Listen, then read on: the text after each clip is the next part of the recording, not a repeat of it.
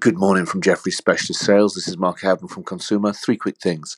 Number one, Danone. We've got a note out cutting Q2 organic sales growth from minus 1.3 to minus 2.8 on a weak waters division driven by the out of home waters bit, which we think will be down 65%.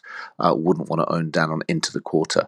On Coca Cola European partners, we're nudging numbers up 6%.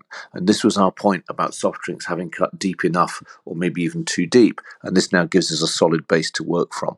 Uh, that estimate change is driven by less negative volumes, uh, partly offset by adverse revenue per case. Uh, and thirdly, on Carlsberg, we're putting estimates up 5%, price target to 1,000. And again, the cuts were enough. We now have a solid base to work from. Clearly, there's still uncertainty on the extent or the pace of reopenings, uh, but Carlsberg remains well placed uh, given less emerging markets volatility, no destock like spirits, and a strong cost focus. That's it from me.